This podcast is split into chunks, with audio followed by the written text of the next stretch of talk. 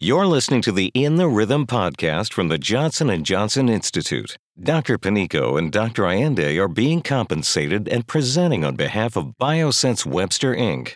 and must present information in accordance with applicable regulatory requirements. I was the guy who didn't want to be on Facebook. I was the guy who saw, like, why would I want to be in this virtual environment where I'm connecting with people I don't know? And uh, I've realized, you know, there is tons of value making those connections and it gets your foot in the door. It, it opens up the opportunities to meet new people, to have new experiences. Um, and more importantly, it opens up a ton of opportunities for growth. You have to build your personal brand and I think that's something that you want to increase your own value. That's how you can use social media to actually grow. You want to show what sets you apart. And and that's something even if you leave a practice, you know, whatever you've documented out there is still there. It's it's you. Hi, everyone, and welcome to this episode of In the Rhythm from Biosense Webster. Today's episode is going to focus on the use of social media for electrophysiologists, and we are very privileged to have as our guests today Dr. Ambrose Panico and Dr. Hakeem Ayinde, who are both young EPs that graduated fellowship roughly three years ago and have been kind enough to spend some time with us today on the podcast. Gentlemen, welcome and thank you for joining us. Dr. Ayinde, why don't you go ahead and introduce yourself? Tell us a little bit about your background and how you came to where your practice is today. Yeah, Hakeem Ayinde. I uh, currently practice at a Cardiology Associates of Fredericksburg. This is my second job. When I finished training, I, I was at Novant Health, which is a health system. I was there for two years before I moved to the current practice. At this practice, I, I took over the EP at, uh, from two other EPs, and uh, it's it's been um, a it, has been a great experience um, working in private practice. You know, trying to learn things and trying to actually build a practice, it's it's been very rewarding. I'll say I found electrophysiology. It's um, my second love. My my wife is my first love. Uh, she doesn't believe that. But um, when I was an intern uh, at Howard University, we had a patient that was in atrial fibrillation and he had a cardioversion and the heart stopped. And you pause. Okay, half a second, one second, and you see beep, beep. Oh, it's back. Oh, wow. You can actually stop the heart and restart it. This is amazing. What is EP about? And and that's really what led me down the road to EP. So I, I did cardiology fellowship so I can do EP. I did my cardiology training at uh, University of Iowa, and uh, you know during that I had the privilege of uh, finding a mentor, uh, Rick Hobson, and he actually told he taught me how to approach EP, how to approach EP from a fundamental basis, and that has led me down, you know, the amazing road. I did my EP training at uh, Emory. I uh, had great teachers, uh, Mike Lloyd, uh, Michael El Shami, uh, Anand Shah, Faisal Merchant. You know, so it's it's been you know three years down the road, and I still find EP every single day. I wake up. It's just you know amazing being in the lab and being able to do the things we do. Thank you for that, Dr. Panico. Tell us about yourself. I'm Ambrose Panico. Super excited to be here. Uh, if you would have asked me three years ago when I came out of fellowship if I would be doing a podcast about social media, I would have said absolutely not, no way. But it's funny how things uh, turn around. Um, I am an electrophysiologist in uh, Mesa, Arizona, with Cardiovascular Associates of Mesa. I'm an assistant professor of clinical medicine at University of Arizona Phoenix, and I'm the medical director at Banner Heart Hospital for the EP and cath labs. Um, I found my way to EP kind of through the back door. I went to medical school to be a cardiologist, 100%, no doubt in my mind. That's what I was going to do. And then I actually thought I was going to be an interventional cardiologist uh, until I became a resident and spent the night in the hospital with a couple of interventional cardiologists and the fellows on call. Uh, and then realized that it wasn't for me. Um, and then I met one of my mentors while rotating at the VA hospital. Um, and actually kind of opened my eyes to what EP was because I had no idea at that point and then fell in love like instantly. And it was just like one thing after the next. I was like, oh, that's amazing. Oh, that's cool. Uh, I did my medicine residency, chief residency, cardiology fellowship, EP fellowship, all at Loyola um, University Medical Center in the west side of Chicago. Um, and was fortunate enough to stay in one place that had a great, strong EP program with a, a very strong history and uh, to work in Dr. Uh, Dave Wilber's lab.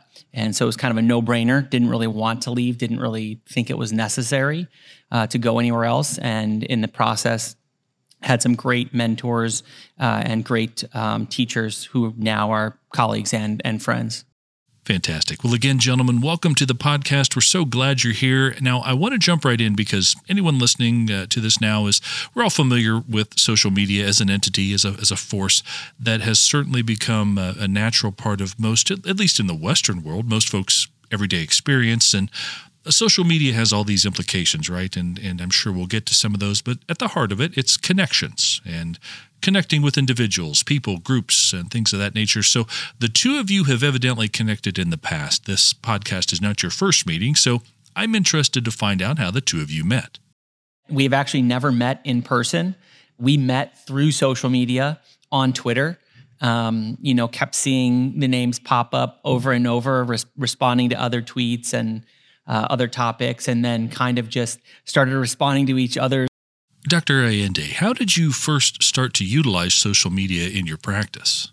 I joined social media way back, Facebook, Twitter, just to socialize. And I didn't think of social media as um, anything that would be part of my profession in any way.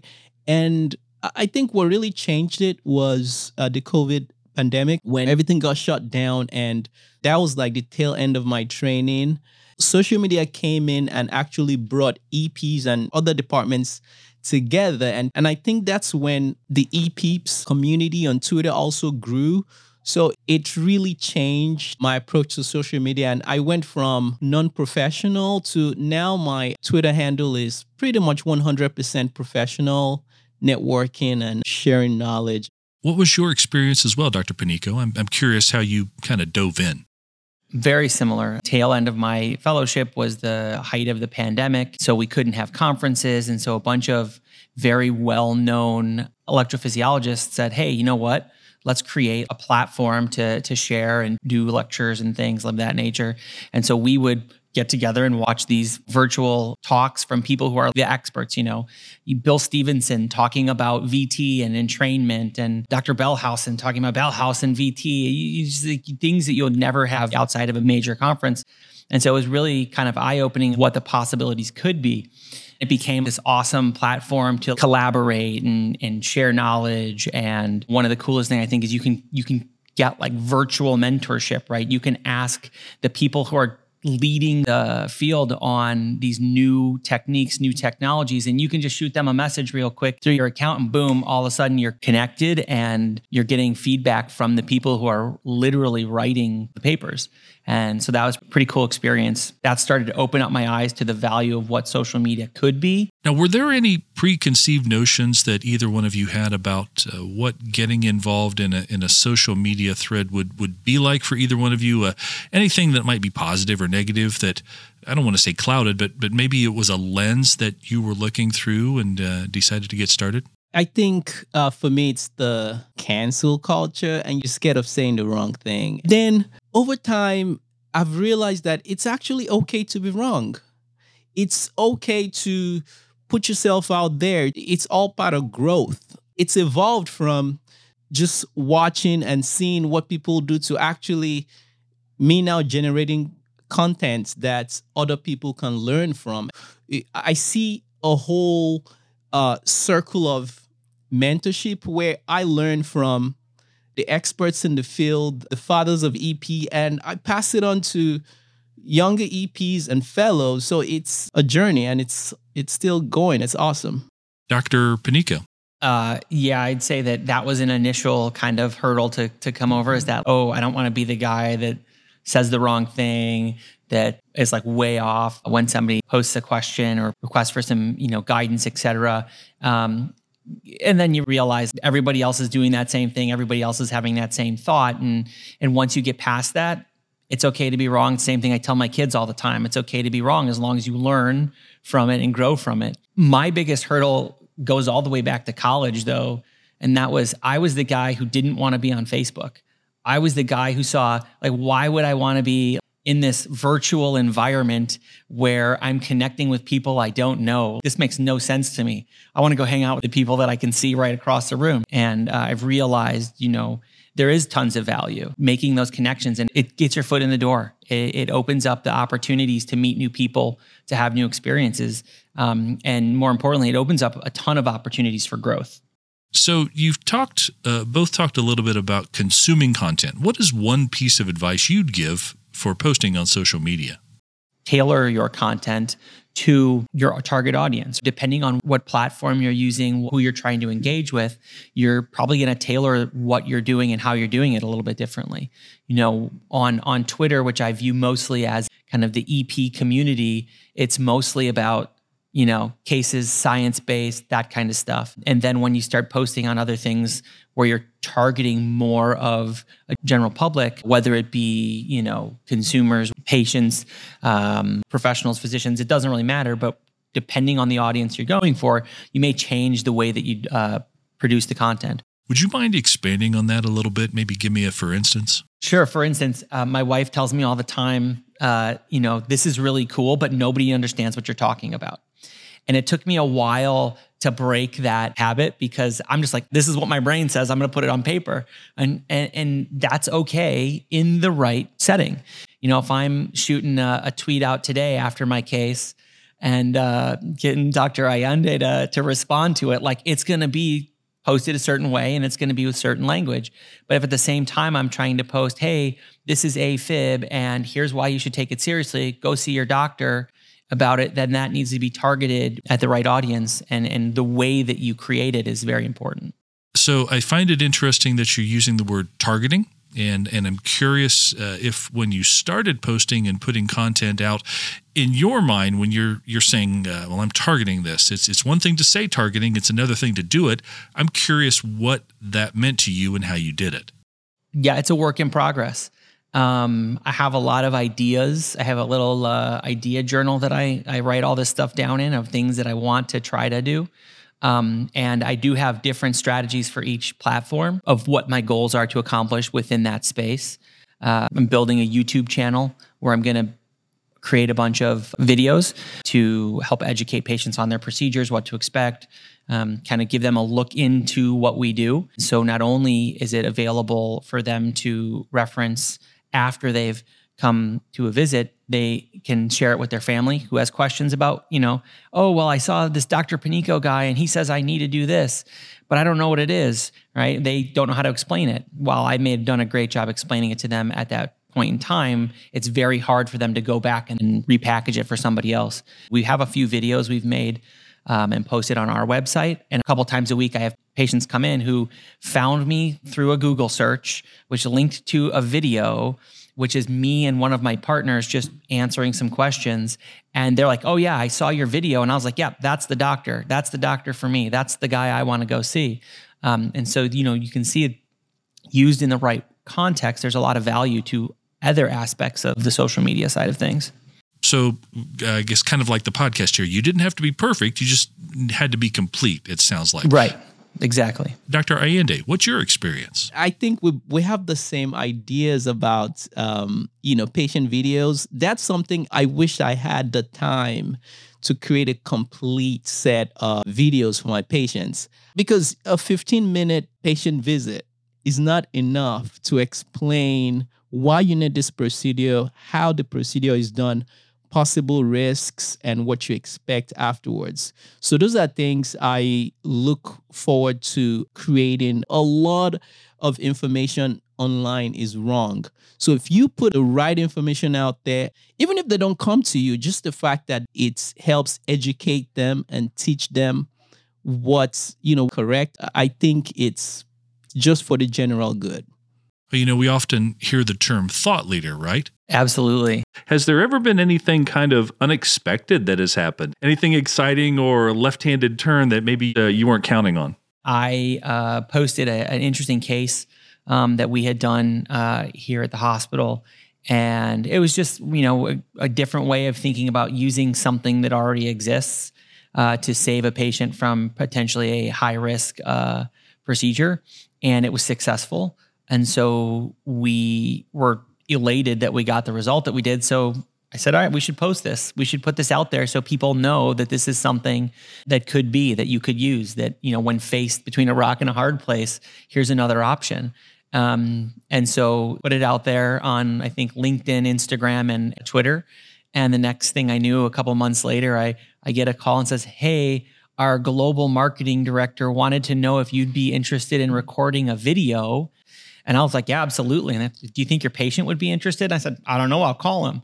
So I called him, and he was like, "Oh, doc, that sounds cool. Yeah, let's do it." So there's actually a video that we recorded, and it was two days of me being followed by a film crew uh, at the clinic, in the office, doing interview stuff, at the hospital, doing procedures. And that wouldn't have happened if I hadn't put this post out. That opened up a very, you know, unique opportunity, which will then kind of have a domino effect. It'll open up more unique opportunities. First year out of training, I posted a, an interesting case, and uh, Amin Al-Ahmad DM'd me. I was like, wait I read your textbook. It made me realize that, yeah, I may just be one year out of training, but I posted a case that was interested enough that people you look up to found them interesting and responded directly to you. So uh, to me, that's one pivotal uh, moment in my approach to social media. It made me realize that you can actually connect with people that you would only necessarily maybe see at conferences. But yeah, so that was a big one. And like Dr. Panico, there was one time I published literature on techniques of doing left bundle pacing and uh, EP Lab Digest reached out, you know, would you be willing to write something about this and all that? So when they see what you're doing and you're consistent, they'll, they'll reach out to you. I think that's the big thing about it. Ah, very interesting. Now, I'm curious if there have been maybe um, any what I call them landmines or things that you've experienced in just this brief period of time that you were like, oh, you know, note to self, don't don't do this, don't do that.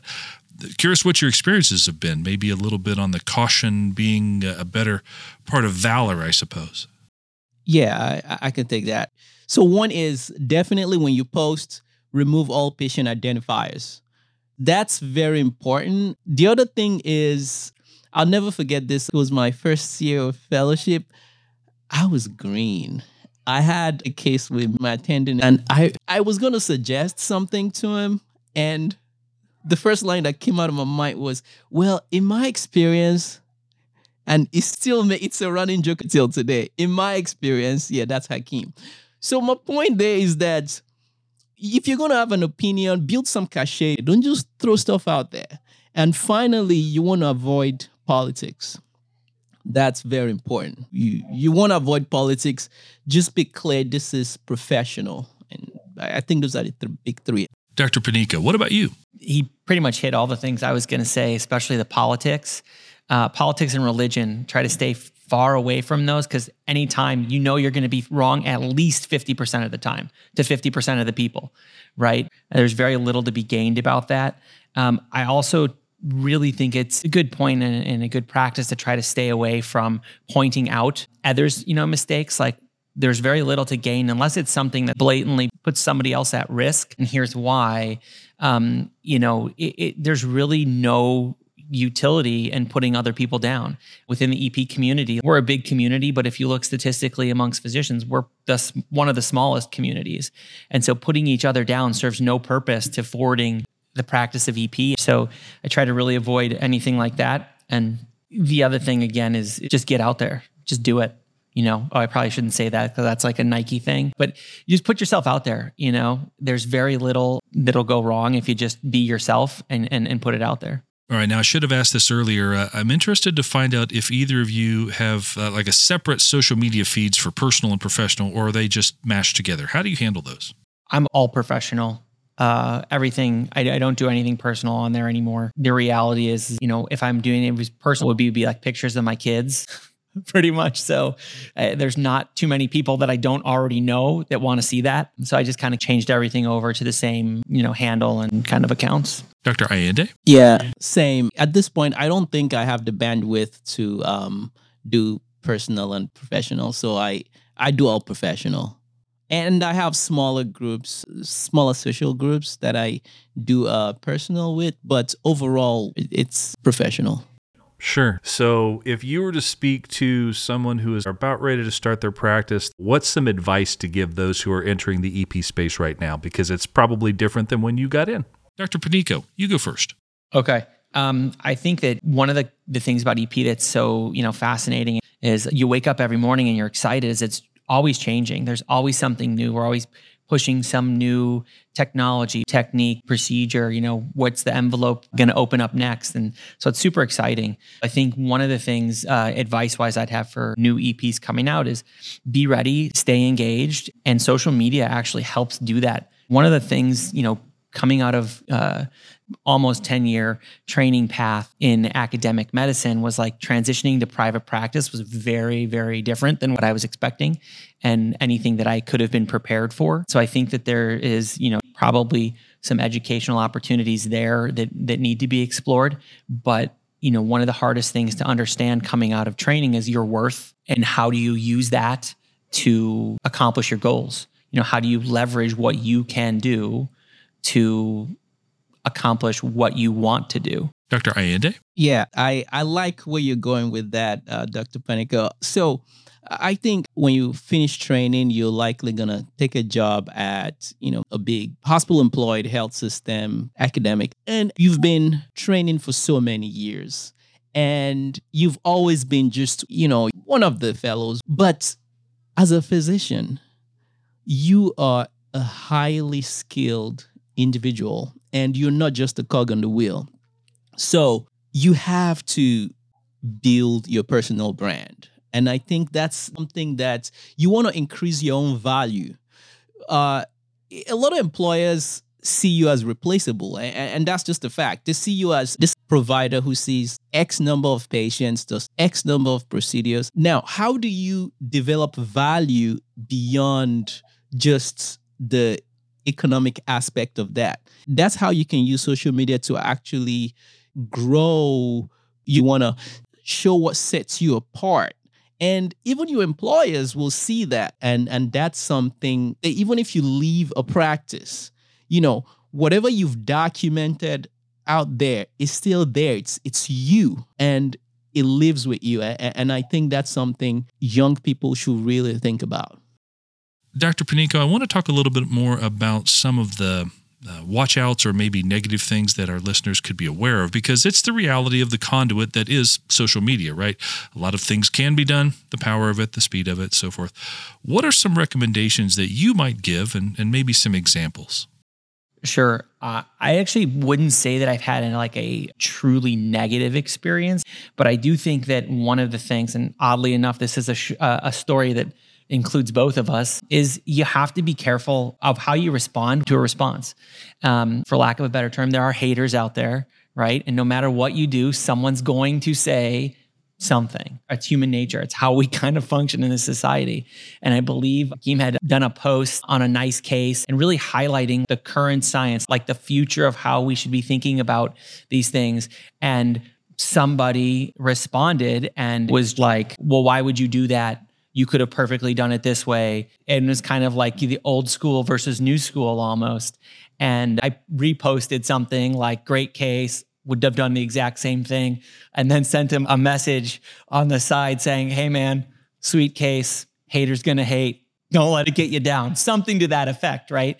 Just to point out, it, there's always gonna be somebody out there that said you should have done it differently. And I think the one possible negative thing that could come out of social media is if you start doubting yourself, start doubting what you're doing, even when it's the right thing. So that's something I would caution people to kind of avoid letting happen. Dr. Ayinde, any thoughts? Yes. I actually had a very interesting experience. I think this was the height of the pandemic. There was a big racial reckoning in America. And I remember I had a post about race on my Twitter handle at that time. And then patients came to see me for AFib. And he was like, you know, I looked you up. It looks like you're very experienced. But then there was this post I saw, and he brought up the post. And we spent about 30 minutes talking about race. And we, we ended up agreeing to disagree. I think that's where we left. And I told them, like, you know, you're here for your AFib and we can keep this to what it is. He came back to see me and we did an AFib ablation and, and everything was fine and all that. And I think that was the last time I posted something that was deeply personal to me because I realized that if you want to build a professional social media account and you put personal stuff in it, you're going to get a mix like that. And to me, that was not something I wanted to do. So uh, maybe this is where people could have, you know, separate accounts. You have the professional and you have the personal. So, yeah. Excellent. Well, you've both had some fascinating experiences, and I'd like to think that those are. Uh, who are in the EP field are going to look forward to hearing more from both of you. So, for those in the EP community that would like to find your content, what uh, what are your handles? Where can they find you? Dr. Panico, you go first. Sure. I am at AZ underscore EP underscore doc uh, across all platforms. So that's on Twitter, Instagram, LinkedIn, Facebook, and then building the AZ EP doc YouTube channel, which is a work in progress. Dr. Ayinde, how do we find you? I'm at Naija QRS, which is N A I J A Q R S on Twitter. And just by searching my first name, Hakeem Asnim Ayinde, you can find me on other platforms. Naija comes from my Nigerian heritage. Naija is kind of colloquial for Nigerians. So Naija QRS, that's where that comes from. Oh, that's awesome. Now, I have to ask, how did you come to know each other? Social media. Yeah, social media. I've been a fan. I'm like, oh, this guy does cool stuff, you know? And we've indirectly communicated. And he mentioned that I had that post and somebody disagreed with me and he just messaged me uh, directly. I was like, hey, you, you, you did the right thing. I think the other thing that did it was when I posted a picture of what my lab did for my 40th birthday. And he was like, oh, my lab did the same. Oh, wait, you also 40? yeah.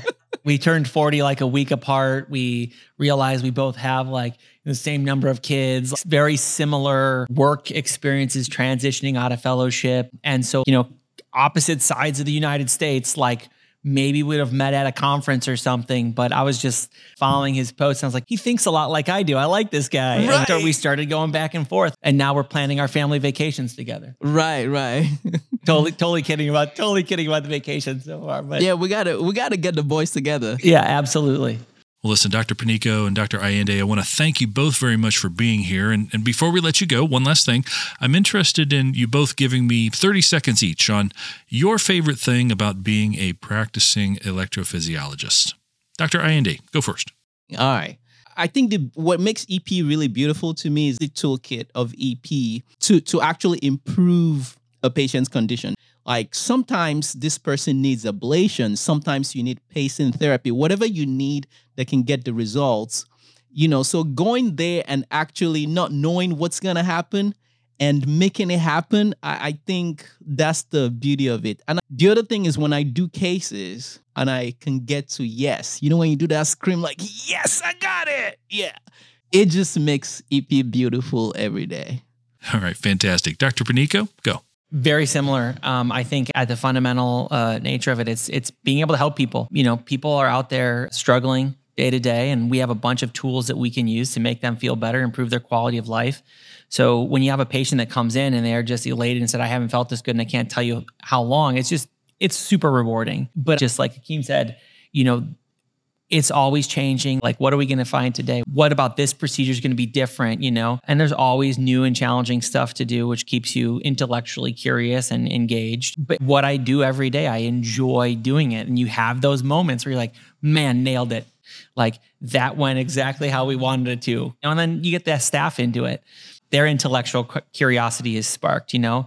It's really gratifying. And you tell them, hey, this is where I'm going to terminate it. And boom, that is where you terminate it. They think you do magic. Uh, you guys don't love what you do, do you? No, I'm not at all. No. All right. Well, gentlemen, thank you so much again for being on the podcast. Be well.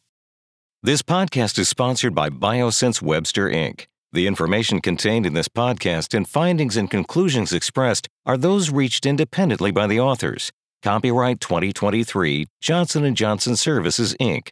All rights reserved. US underscore BWI underscore NAVI underscore 302855.